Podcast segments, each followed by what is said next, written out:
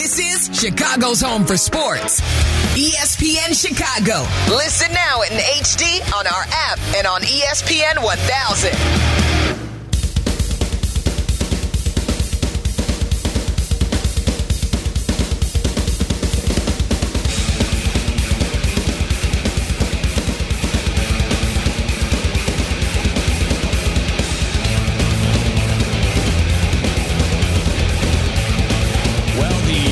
Rain that delayed the Cubs game last night, a mere two hours and forty-five minutes. One that saw the Cubs get shut out by the Cleveland Guardians six to nothing, has spilled right on into Sunday morning here, and looks like uh, it may be impacting the NASCAR race that will be live in the city, the first street race for NASCAR.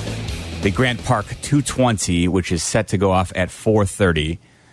We'll keep an eye on that one. I'm Jeff Meller alongside Brian Hanley. And, um, yeah, it was a rainy, wet night that pushed the Cubs game back a mere just shy of three hours. And the Cubs clearly uh, didn't want to play last night. And, of course, the White Sox in Oakland jumped out to an early lead.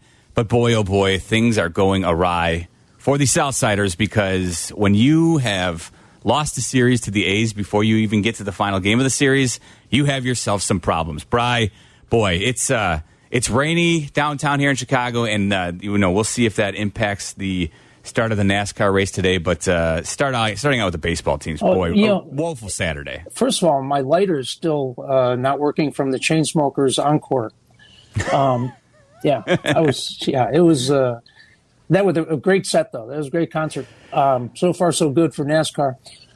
Yeah, and so far, so good for the White Sox. And uh, game of inches is what that baseball is there, Jeff. Um, boy, oh, boy, T A.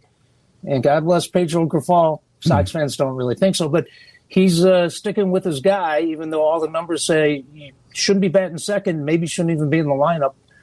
And he's just inches away from a grand slam.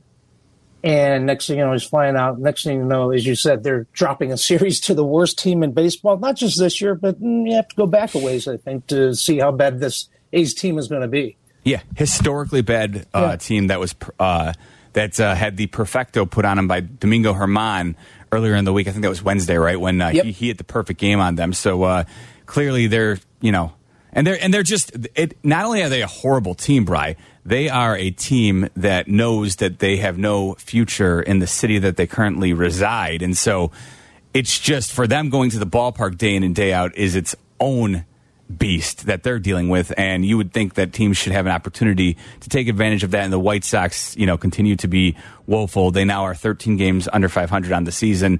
And, um, you know, we last week were talking about which players could potentially be on the move at the trade deadline for the White Sox, and could they fool themselves into thinking that they should push forward and try and win this terrible division that they're in. But man, I don't know. At this point, like, is the, you you don't even need to fool yourself into thinking you're a contender, because when you can't even compete with the Oakland A's, we got we got bigger problems on, on the South Side. What do you do with Tim Anderson? And, and if he's not healthy, shoulder, knee, I don't know if that's excuse making. Uh, I, I, you know, I know you just can't. You can't look at the numbers and say this is going to just turn around. I know, I know. You know, that's what, how many times we hear that last year. Oh, once, once he just gets, you know, named the guy last year. Once that bat connects on one, it'll, it'll come. You know, it'll be a two week hitting streak and everything will be fine. And of course, it didn't happen. Mm-hmm. And these numbers. I mean, John Greenberg of the Athletic compared him to Adam Dunn, who actually had better numbers at this point. I mean, he's having an Adam Dunn, Dunn type season from twenty eleven, when people couldn't wait, you know, wait for Dunn to get out of town and get out of the Sox uniform. And here's the guy, couple-time All-Star, three hundred career hitter, not not in the last year. No power. Nick Madrigal has one home run, and T A's going on to his first yeah. anniversary. And again, yesterday, almost grand slam, but almost doesn't get it done. It's it's beyond me. It's just, Sox fans have to be so frustrated to think, how does this how does this get better? I mean, how does it get better? I, I don't understand it. No, you're asking a question that I don't have a really strong answer for, right? Because this was supposed to be the window for them competing for championships. They reset the entire roster when they traded Chris Sale, when they traded Adam Eaton, when they traded Jose Quintana, to add the young players who are now in their prime, or at least should be in their prime, or they are in their prime, but they're not good enough, you know, with what they're surrounded by. Outside of Luis Robert, the entire roster, I mean, you know, and Eloy still, Eloy's, I think you've seen the warts with him. He just can't seem to put together a full season. And Tim Anderson, you know, at this point, you know, he is, he has a team option next season for, I believe, twelve and a half million dollars. Heading into the year, you would have said that that's a no-brainer. Of course the White Sox are going to pick that up. At this point, though, you know, and, and they may still do it, well, I Brian, think, yeah. But the reality is, like, depending on how the second half of the season goes, I think you could make an argument that it probably won't be in your best interest to pick up that option. I don't think they can trade Tim Anderson at the trade deadline. I don't, who's going to give you anything for he's, what he's what, produced? Okay, two hundred fifty-seven plate appearances. He's slashing two twenty-six, two sixty-seven, two sixty-three. Again, going on a full year without a home run. In and out with injuries. Fielding, not so good. Uh, that is a great question you just posed. Now, we, as objective observers of this, would say you could certainly make an argument that you just, you'd be done with it. And, and yet, this is the same ownership that doubles down on the Bulls' continuity for no apparent reason, and we'll get uh, yes. Joe Colley will help us sort through that, because A K told us, hey, judge us after free agency. You know, we we got another way to, to improve this team. It's we'll not over yet, Bri. Oh, okay. Free agency's yeah. not done yet. Yeah, I know. I went through. I I don't know why I did this to myself. I spent about a half hour early this morning going through the remaining free agents, and trying to wow myself with did the they possibility. Move the needle for you? No, I mean, really, this stuff's done in the first twenty-four yes. hours, let alone forty-eight hours, and it's really done a week before it's official. So, yeah. Jevon there, Carter's going to save the Bulls. I mean, really? Okay. okay, okay, okay, thanks. Can I judge you now, or do I need to wait a few more days? He always knew he had Jevon Carter in his back pocket. That's why he said, just wait. Hey, hey if, if, if Damian Lillard ends up here, all is forgiven, and I'm sure. the biggest dope in the world. Yes. But apparently... He's not. The Bulls aren't on his wish list, and, and and Portland says we're going to do what's best for the Trailblazers. Okay, but you still got the Heat, the Sixers, I don't know, the Knicks, whomever else, and the, the Bulls. Not when do the Bulls become so irrelevant that that no? I mean, we, we talked about how it's not a free agent destination. Sorry, Javon. Um, and and now it's like they're not even a conversation for really a, a franchise changing player. But that being said, back they, to they're, they're going to test that. They're going to test yeah. that uh, theory and see how which, long until they become irrelevant. Which Reinsdorf team? You know, the Bulls doubling down on mediocrity. I, I would. I'm with you. You can make the argument. I'd love to hear from Sox fans. Well, you know, would you automatically pick up the twelve and a half million and hope for better from T A next year? Or, I mean, is that even a question for Rick Hahn and Kenny and Jerry? Or are they just, you know, well, he's our guy, and the record says we're a much better team with him than without him. So, of course, we're going to pick it up and hope for better, because last year they changed the manager, hope for better, and here we sit. Yeah, I, I, I don't know at this point. And, it, you know, it, I don't know if an extended stint on the injured list would do Tim Anderson good till, until after the All-Star break, right? Like you mentioned sure. the shoulder that had him playing second base last week, uh, the knee injury that still, still seems to be an issue, the off-the-field issues that he openly talked about a few weeks back.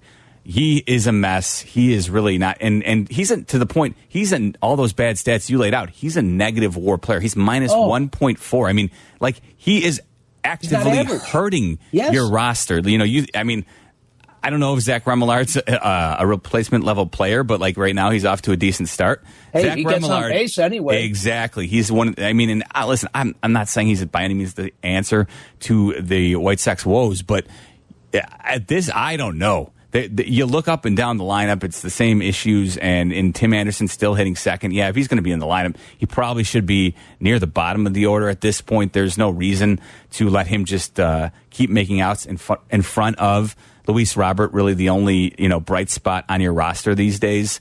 Um, you know, and Dylan Cease, you know, he still continues to be perplexing, can't get key outs when you would hope that you're the guy coming into the season who is classified as your ace because of his, you know, runner-up Cy Young season last sure. year. He's found a way to put this White Sox stink all over him. So I, I don't know. It is frustrating. And, you know, heading into this series, I'm trying to, who was it? Uh, it might have been Waddle on Friday. Someone was saying, though, like, this is a series you have. No, maybe it was Abdallah. This is a series you have to sweep, right? And it's like, oh, no. Yeah. You know, of, like in baseball, you can. I don't think you can ever really assume a sweep, even if you're going into a bad se- series. But I think it's not too much to ask to take a series from the A's. That should be the bare minimum, right? And I, I, you, at this point, you know, Lucas Giolito, he can start packing up his bags, I think, because there's no reason. I don't know what they can do. We're heading near the All-Star break. The All-Star reserves will be announced later today at four thirty, right when the NASCAR race is set to start. And, you know, you're, the All-Star game is right around the corner. You know, sure, it's not the trade deadline, but if you can't take stock and assess that where you're at right now is no man's land, like, shame on the White Sox and the front office if they don't recognize that at this point.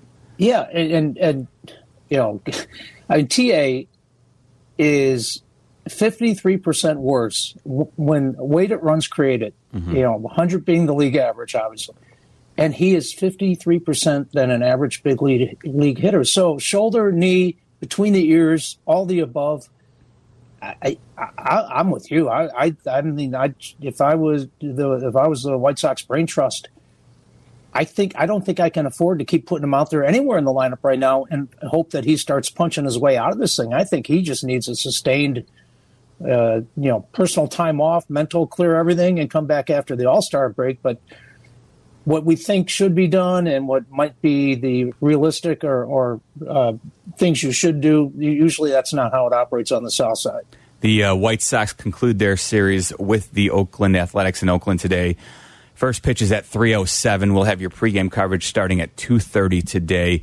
Paul Blackburn will be on the mound for the A's. As for the White Sox, I cannot tell you. They do not have a starting pitcher listed because Michael Kopech is uh, in his midseason form where he takes a little hiatus and they need to rest him up. And that's also another dis- right. You know, like at every turn, when There's you something. try and find some type of optimism about this team, it just comes apart at the seams. You know, Michael Kopech had had a brief stint in May when he was, you started to say, oh, is he really unlocking his potential here? Has he finally figured it out? Only to completely fall apart.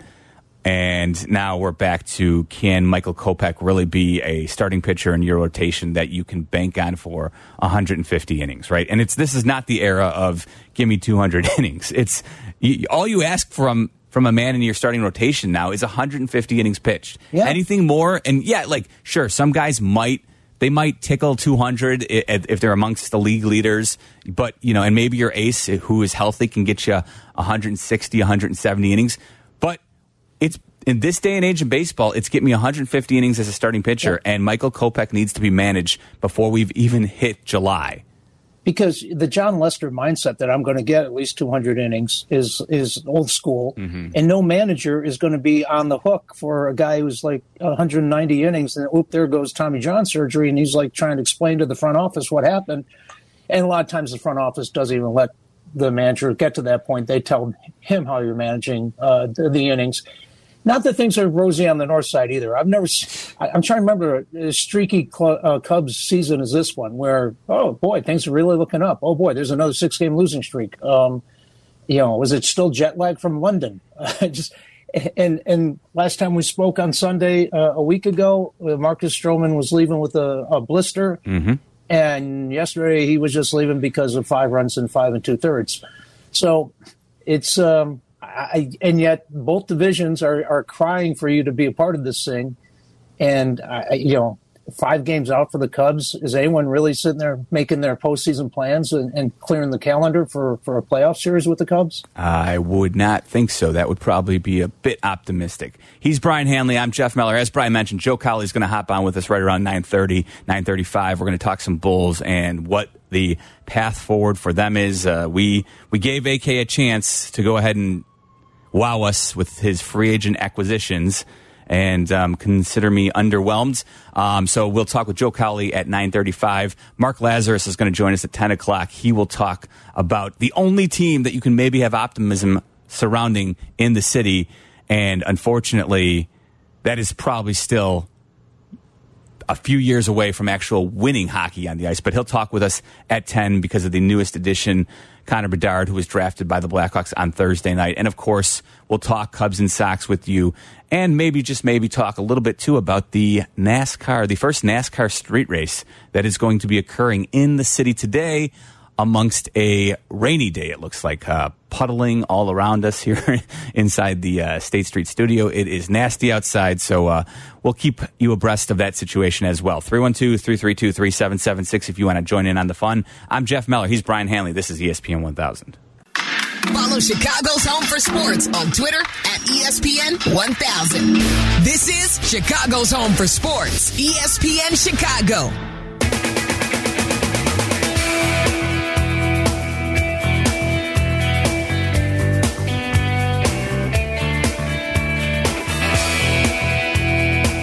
Jeff Mellor, Brian Hanley hanging out with you here on Sunday morning until eleven o'clock. It is a rainy one. It has continued from yesterday. The rain that delayed the Cubs game is back again with uh, coming down pretty hard right now. I did text Tracy Butler this morning, Bri, just to get uh, a little bit of an update regarding what we might expect for those who will be in attendance for NASCAR's first Chicago, or their for their for their first street race happening here in the city of Chicago, the Grant Park two twenty. And Tracy said it looks like the early events, like the Xfinity race, could be in jeopardy. They may have to scramble to get some of the excessive ponding off the track. Should be able to run at four thirty. Uh, she also noted uh, today is the uh, happy eighty-sixth birthday to the greatest of all time, Richard Petty. So that's from Tracy Butler. Wow. A little update uh, for folks who will be in attendance. Yeah, this is. You get to avoid, I guess, uh, a sweltering hot day in this in the grandstands if you're heading out downtown. But, um, yeah, you're going to have to pack a raincoat. Cause it's, and, uh, and I think I saw where they actually moved the race up to four o'clock. Oh, did they bump uh, it up? Like, okay. Yeah. But speaking of the heat, do you see the, the Joey Logano, Logano quotes? I did not. Yeah, so he, he's talking about how the car is like an oven. He, and uh, because he's not a big fan of the mufflers that they were using to tamp down the noise. Mm-hmm. And, um, you know, some of these guys have like five fans in their in the, their the car, you know, trained on them trying to cool it off. Yeah. But he said it's he said it's brutal. And he said, I don't know what else to say about it. It's horrible. It's a horrible job driving with them. It's miserable.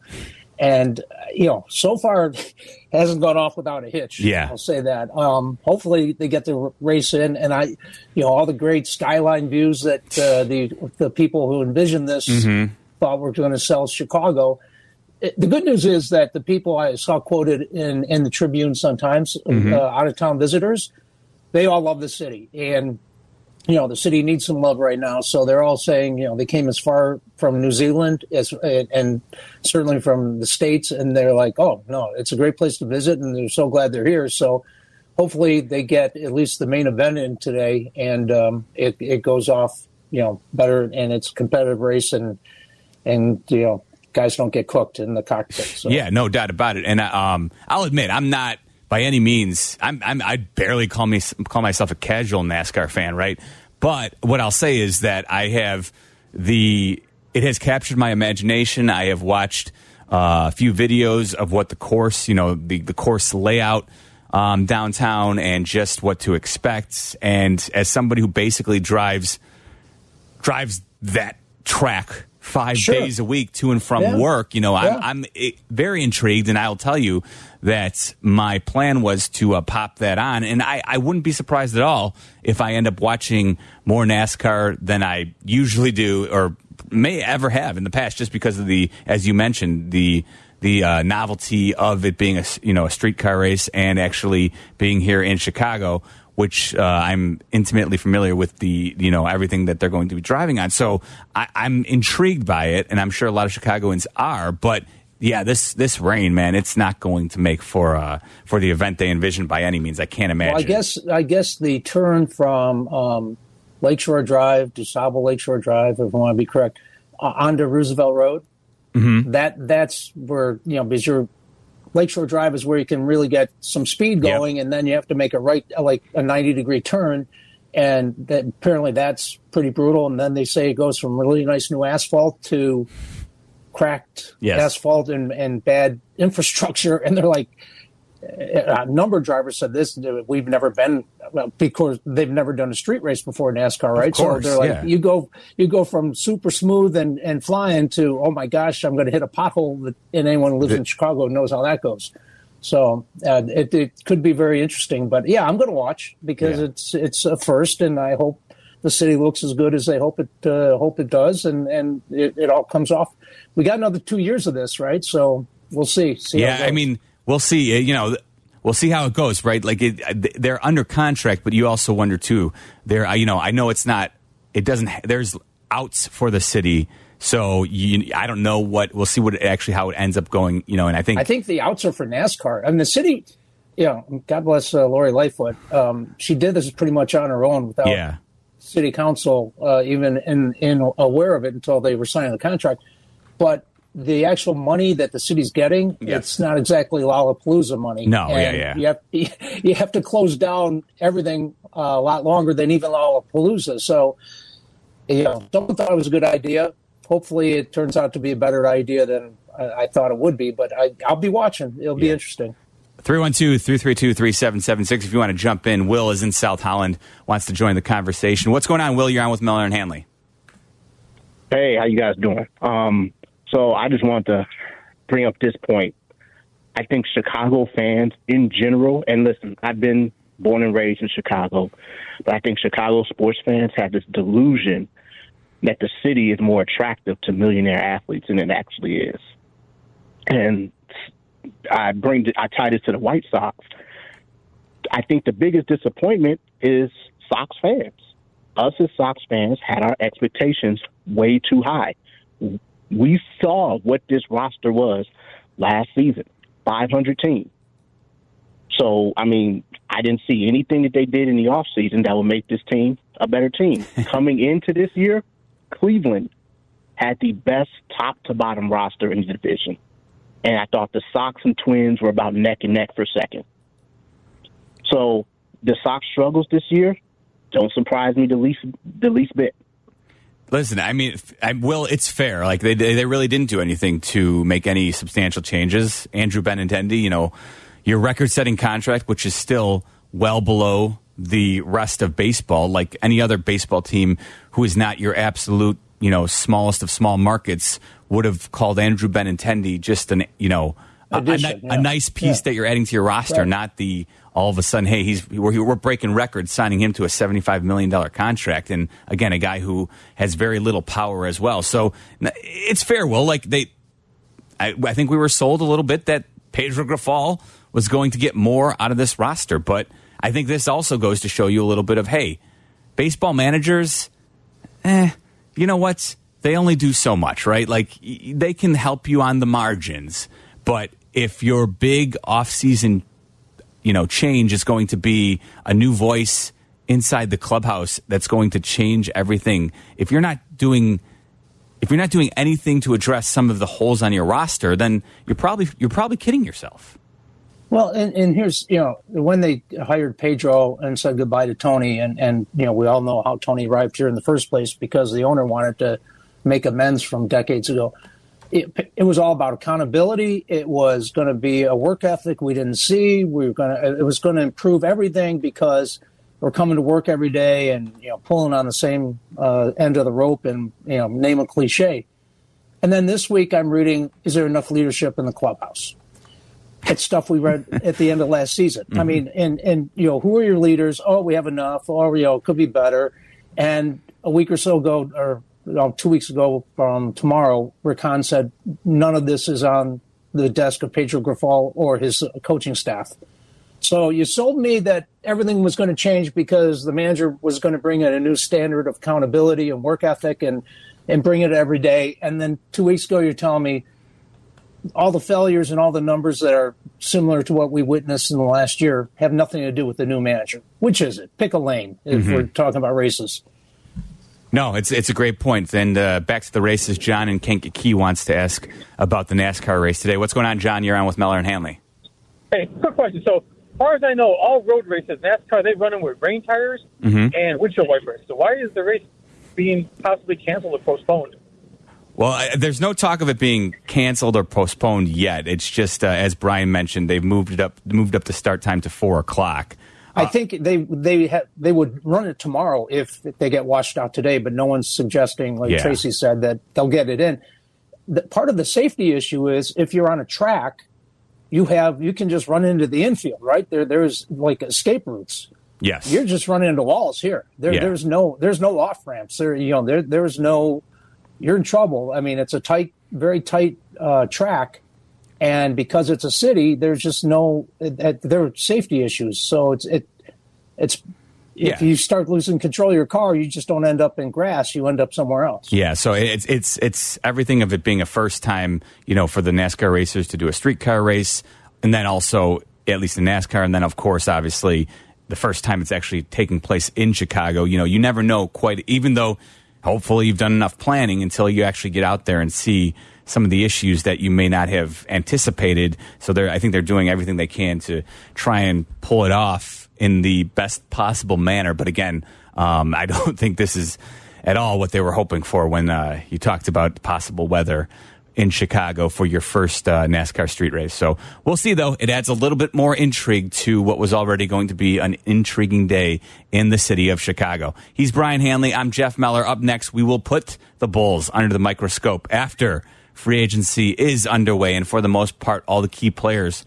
have found new homes if they were planning on leaving. And um, nobody jumps off the page for Bulls fans. At least I don't think so. Jevon Carter, is he going to be a true difference maker?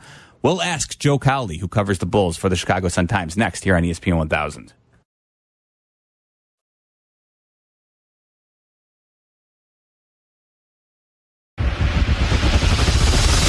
Listen to us now, live on the E S P N Chicago app. This is Chicago's home for sports. E S P N Chicago.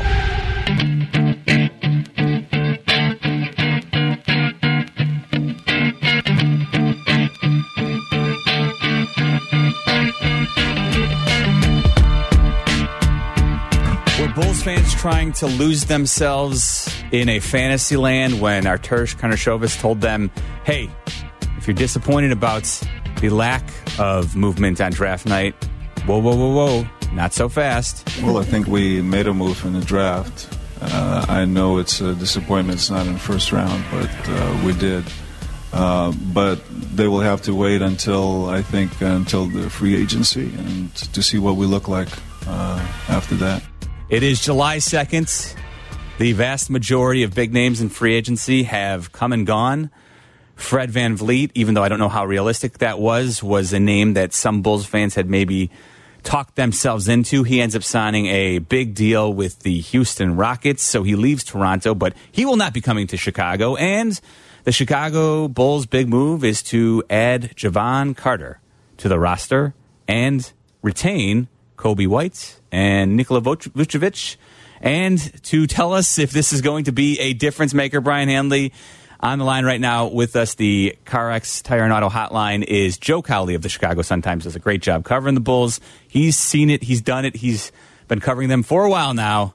Joe Cowley, is this anything different than we're used to, or is it just more of the same from the Chicago Bulls organization? Continuity, baby. No, I mean, you know, look, Arturas is the one thing you can, that you can say about Arturas since he's taken that, that seat is usually what he says, he does, mm-hmm. and he kept telling us, you know, at the trade deadline last year that uh, he believed in that core um, by not by not moving off of Vooch, um, and then he continued to tell us that on draft night, and I think his actions continue to show that he's going to give this core uh, one more run. Now, the, the interesting thing will be, does that come at the trade deadline in February? Which is always tough in the East because you're always kind of lurking and hanging around for that play-in, so you can kind of be chasing that fool's gold again.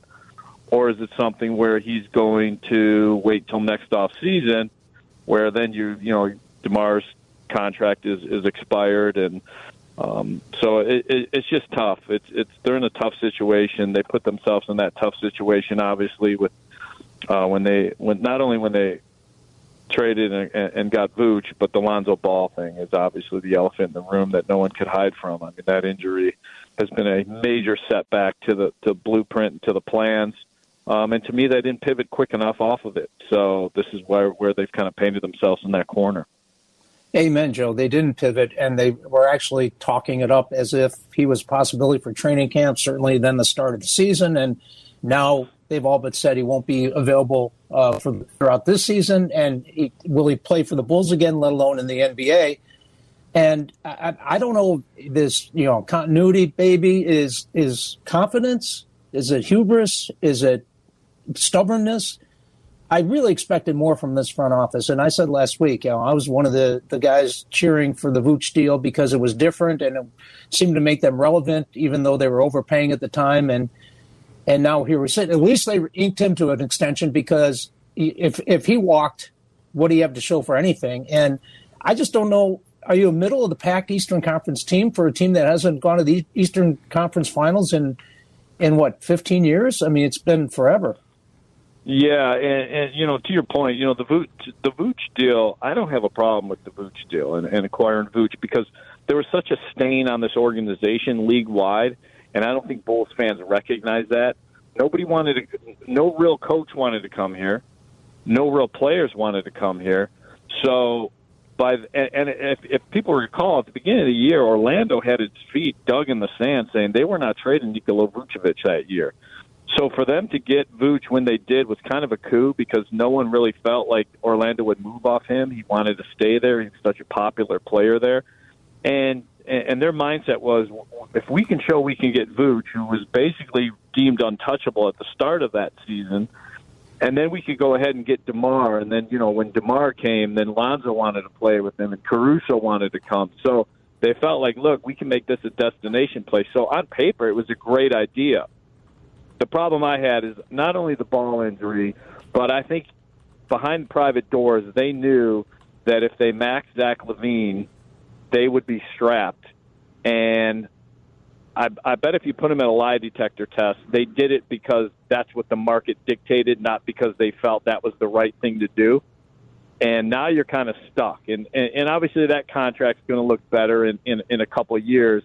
But the time you will have wasted not to have moved off of Zach before he reached that max contract. I mean, we all knew what he was. And look, he's a great scorer, but he's a two B, three A on a great team. Mm-hmm. He just is. I mean, you know, and to put that as the face of the organization, say, hey, look, at this is our one A. Look, two dunk contests, and look how easily he could score, and just the effort, he, the effortlessness he can play with.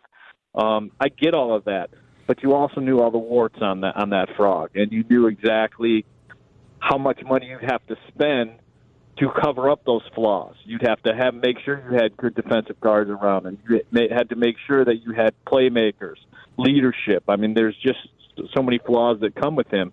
Um, and, and, and so I think that was the big mistake in all of this. It wasn't Vooch. The idea of Vooch was a good idea, and unfortunately Bulls fans want to blame Vooch for the, for the shortcomings of this team, but to me they're looking in the wrong spot. I tend to agree with you there, Joe, especially because you look at the number that Vooch re-signs with them at, and listen, that's perfectly manageable. Um, you know, three years for sixty, that's not too bad at all to bring him back at that number. But to your point, like, I'm curious... Uh, I don't know how closely you've looked at it, because it's going to be changing, and I know some N B A people who observe it are trying to get their head around the new C B A. Do you have any idea, have you looked at how, how the Bulls can have some roster flexibility going forward with Zach and Vooch under contract and, you know, DeMar DeRozan at least for one more year? Well, here's the issue. That new C B A is going to make it really tough to move big contracts. Mm-hmm. And the days of building a super team with three max guys is going to be really hard to do. So, you know, if you were going to move off of Zach and that big contract, you probably wanted to do it this offseason, because you, not all of the league is starting to prepare for the C B A. Mm-hmm. Some are, some aren't. Um, and you, you, you're seeing...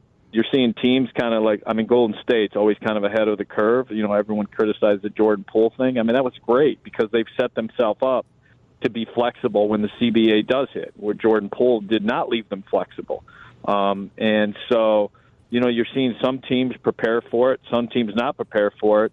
But if teams are smart and they're thinking ahead, Zach LaVine's contract, although financially it looks better in two years, because of the C B A, it's going to be hard to move if you're trying to move off of it then. So, um, you know, it, it, it's it's going to be an interesting game of cat and mouse, because I don't think teams fully understand what that second apron is going to going to mean, and as far as how much it's going to handcuff you. I mean, you can't move off of your guys if you're in that second apron. So, um, and then you're talking about losing draft capital. I mean, it's really going to be interesting to see who's smart enough to prepare for it and who isn't. And that's why I was pretty um, – I wanted to see how they would handle it, and I thought moving off of Zach now would be them think, playing chess. Instead, I, I think they're still playing checkers.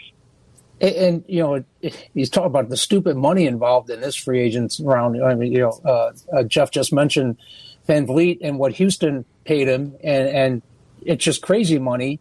And I t- retweeted a list of, of forty to forty-five million dollars per season players uh, yesterday. And Zach is the one that si- sticks out like a sore thumb in, in terms of who really doesn't, you know, belong in that list. But you're right. They had the money, and he was the guy available to, to give the max money to. So they took the easy path and did it. But it, it when you look at a team who hasn't been in these Eastern Conference Finals in twenty-five years, not fifteen, um, mm-hmm. how do you climb this ladder to get back into relevance? And, and how many seasons are we talking about? Since you just said three max players under the new C B A is not going to be doable. And this has not been a destination team in forever. So where do you even find those types of players who want to be part of the Bulls?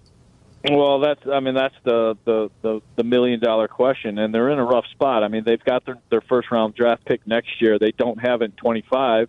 They didn't have it this year, and the next year's draft is supposed to be the weakest of, the, yeah. of this one and the next three. So, um, you know, it's it's yeah, it, it, they're just in a tough spot. They don't have draft capital.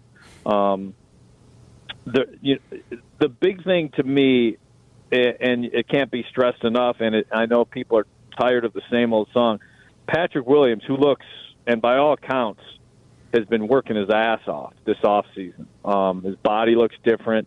Uh, obviously, DeMar DeRozan, who is the, the true Batman and leader on that team, has had him out in Los. Has had Patrick Williams out in Los Angeles with Dalen Terry. There has to be a massive jump by Patrick Williams for this thing to have any kind of legs moving forward. It can't be passenger in the car anymore. It's got to be a twenty and ten guy this upcoming season. It has to be. If it's not, it's got to be close to twenty and ten. It has to be more selfish. It has to be more of, you know, Zach and DeMar and Vooch think it's their team. No, I'm the number four pick overall. It's my damn team. And so if he doesn't take that leash and run with it and and and and show those signs, then, I mean, then you're looking about how do you blow this thing entirely up. And that's even hard to do because you don't have the draft capital. So how do you acquire that draft capital? And the other guy, as as as crazy as it sounds, Dalen Terry, you know, look, there's a lot of moments last year where he looked like kind of like that freshman that's thrown into a varsity game, and you're like, yeah, one of these things doesn't belong out here, and it's him. Um, you know, he's got a funky shot. I've talked to Billy Donovan about that shot. It almost has that Joakim release where his hand kind of spins off, but the ball doesn't spin like it does with Joakim. It actually does go straight at the hoop. Um But it's just a matter of him just getting a feel of that. And so uh, I, I think they want to tweak it. I don't think they totally want to change the shot, but they definitely wanted to make tweaks to it this offseason. He has to take huge strides, too. I mean, it's just that that's just the boat they're in. It has to be that second wave um, because this first wave I don't think is a championship wave. A uh, quick follow-up on Patrick Williams uh, as Joe Colley joins us here on E S P N one thousand. What does an extension look like for him as they have to make a decision right before they actually see him become a twenty and ten player at this point? Yeah, I mean, I think you're looking at that four, one, one hundred, you know, twenty, twenty-five million a year. Mm-hmm. I think that's probably the going rate right now for that class and for guys uh, coming out of that class. And that's why he has to show something. I mean, the last thing you want to do is, okay, we got this guy. He was really young. He's one of the younger players in the draft. COVID hit. He didn't get summer league. He, there were so many things he didn't get, but we don't believe in him. We're going to pass on him. And all of a sudden, that, now he explodes at age twenty-three when you gave up on him. That's the last thing you want to happen. So that's why this year is so big, because he has to show that he's worth the money and, and give him that comfort of giving him that contract, and also giving this organization – that young wave of talent where, yeah, okay, this guy is a, a, a ripoff of Kawhi. He's a poor man's Kawhi. Do I want to play with him? A guy that, that's willing to do all the dirty work. Do I want to go there and be a, just a scorer? And, and that's what will attract guys around the league is, yeah, we've got that guy. We've got that, that three D guy, and he has to become that. You know, I, I, I'll leave you with this. Um, of all the surprising things I saw in the free agent period uh, yesterday and the day prior, um, Jim Boylen going to the Pacers. I'm fading in Indiana uh, for the season. Um, but, you know, as an assistant, that's probably, you know, where he belongs. So God bless him. Yeah, Indiana had a great uh, uh, free agency until they dumbed up the organization with that move. And that's your Jim Boylen, not the guy I covered who took over from Scott Skiles. The other Jim Boylen. Exactly. They'll ah. be doing a lot of push-ups. They can enjoy doing a lot of push-ups that's and a, burpees and that's, whatever weirdo things they'll be doing. Clearly, we've hit our limit on that. Was one Jim Boylen too many for the Bulls. Uh, Joe, as always, we appreciate your insights. Uh, you do a great job covering the Bulls for the Sun Times. You, you always make us smarter. So thanks, man. Appreciate it. Thanks, Joe. All right, you guys have a good day. You guys take care. That is Joe Cowley of the Chicago Sun-Times. Again, you can uh, follow him on Twitter. He's at jcowleyhoops on Twitter. And, uh, of course, read him in the Sun-Times. He joined us via the CarX Tire and Auto Hotline. Up next, before we get into the Blackhawks and their brand new face with Mark Lazarus at ten o'clock, how about an unrecognizable man on the streets of Nashville who might start to get recognized? The Blackhawks G M walked around anonymously. We'll share that with you next here on E S P N one thousand. This is Chicago's home for sports. E S P N Chicago. Listen now in H D on our app and on E S P N one thousand.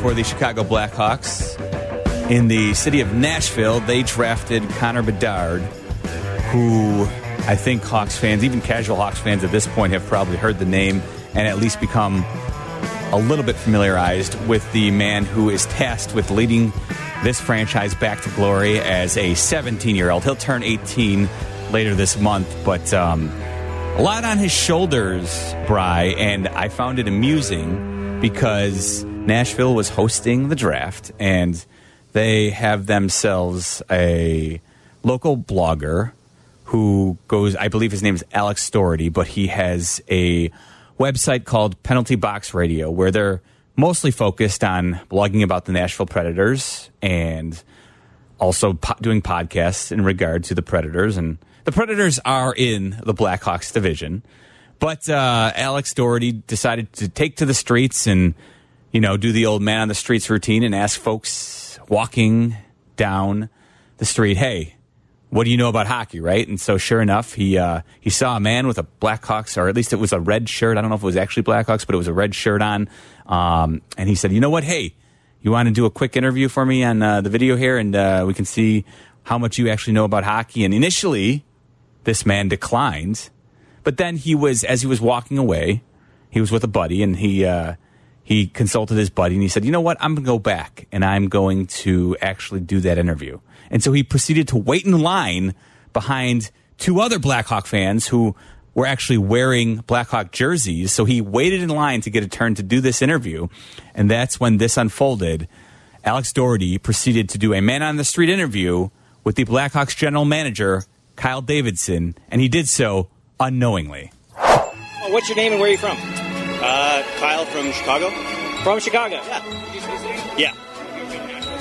Uh, a couple times, yeah. For a Blackhawk. Uh, yeah. All right, on a scale of one to ten, one being not a lot and ten being a whole lot, how much would you say you know about hockey? Probably like, I didn't I didn't play professionally or anything, so probably like a four. Oh, wow. Okay. Fan of the sport, I don't know. Some people say I don't know that much, so. Okay. And then they say, hey, name as many hockey players as you can in twenty seconds. Uh, Wayne Gretzky, Mario Lemieux, um, Jonathan Taves, Patrick Kane, Duncan Keith, Brett Seabrook, Corey Crawford, Nicholas Chalmerson, Johnny Oduya, uh, Michael Roosevelt, Bryan Bickell, Dave Boland, uh, Nick Foligno, Taylor Hall, Andreas Athanasiou, uh, Connor Murphy, Seth Jones. Time. That was great. I, I, I, there were some good names in there. Bryan Bickell and uh, what was that? Roosevelt? Was that? Yeah, big Hawks fan. Yeah, most of the uh, twenty twenty, twenty ten or twenty thirteen Blackhawks. Watching that team. Oh, yeah, for sure. Yeah, definitely. And, uh, what is one change you would make to the N H L right now? Um, I don't know. I think it's pretty awesome. I don't really have a, a specific change. I love love the game, love where it's at, love the, uh, love the players that are in the game, and it's, yeah, it's all good to me. Honest question. Do you think that the league rigged the draft in favor of the Chicago Blackhawks? No. Pretty confident? I'm very confident. Okay. All right. There we go. Thank you very much for your time. I appreciate it. The unrecognized general manager of the Chicago Blackhawks, Kyle from Chicago. That would be Kyle Davidson, the thirty-five-year-old G M who I would say, Bry, had himself a heck of a couple of days in Nashville. He was the true winner these last few days down there. And he uh, turned thirty-five yesterday, so belated uh, happy birthday to the uh, young Hawks G M, who, by the way, looks like he could board a guy pretty well. Looks like he's been in the weight room while he's been waiting to select uh, Connor Bedard. But, yeah, uh, Fon, the, the one change I would have made would be commissioner, but he's not going to say that. Yeah.